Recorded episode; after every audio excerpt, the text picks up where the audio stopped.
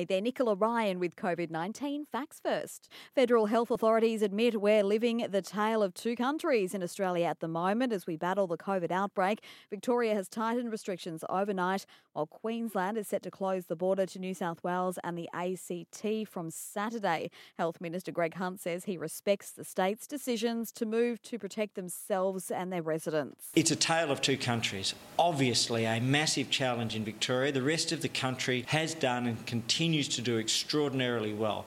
New South Wales, their contact tracing is extraordinary. It is world leading contact tracing in New South Wales. Meanwhile, the border closure comes as no surprise to Visit Sunshine Coast has been working with local tourism operators to prepare for this scenario.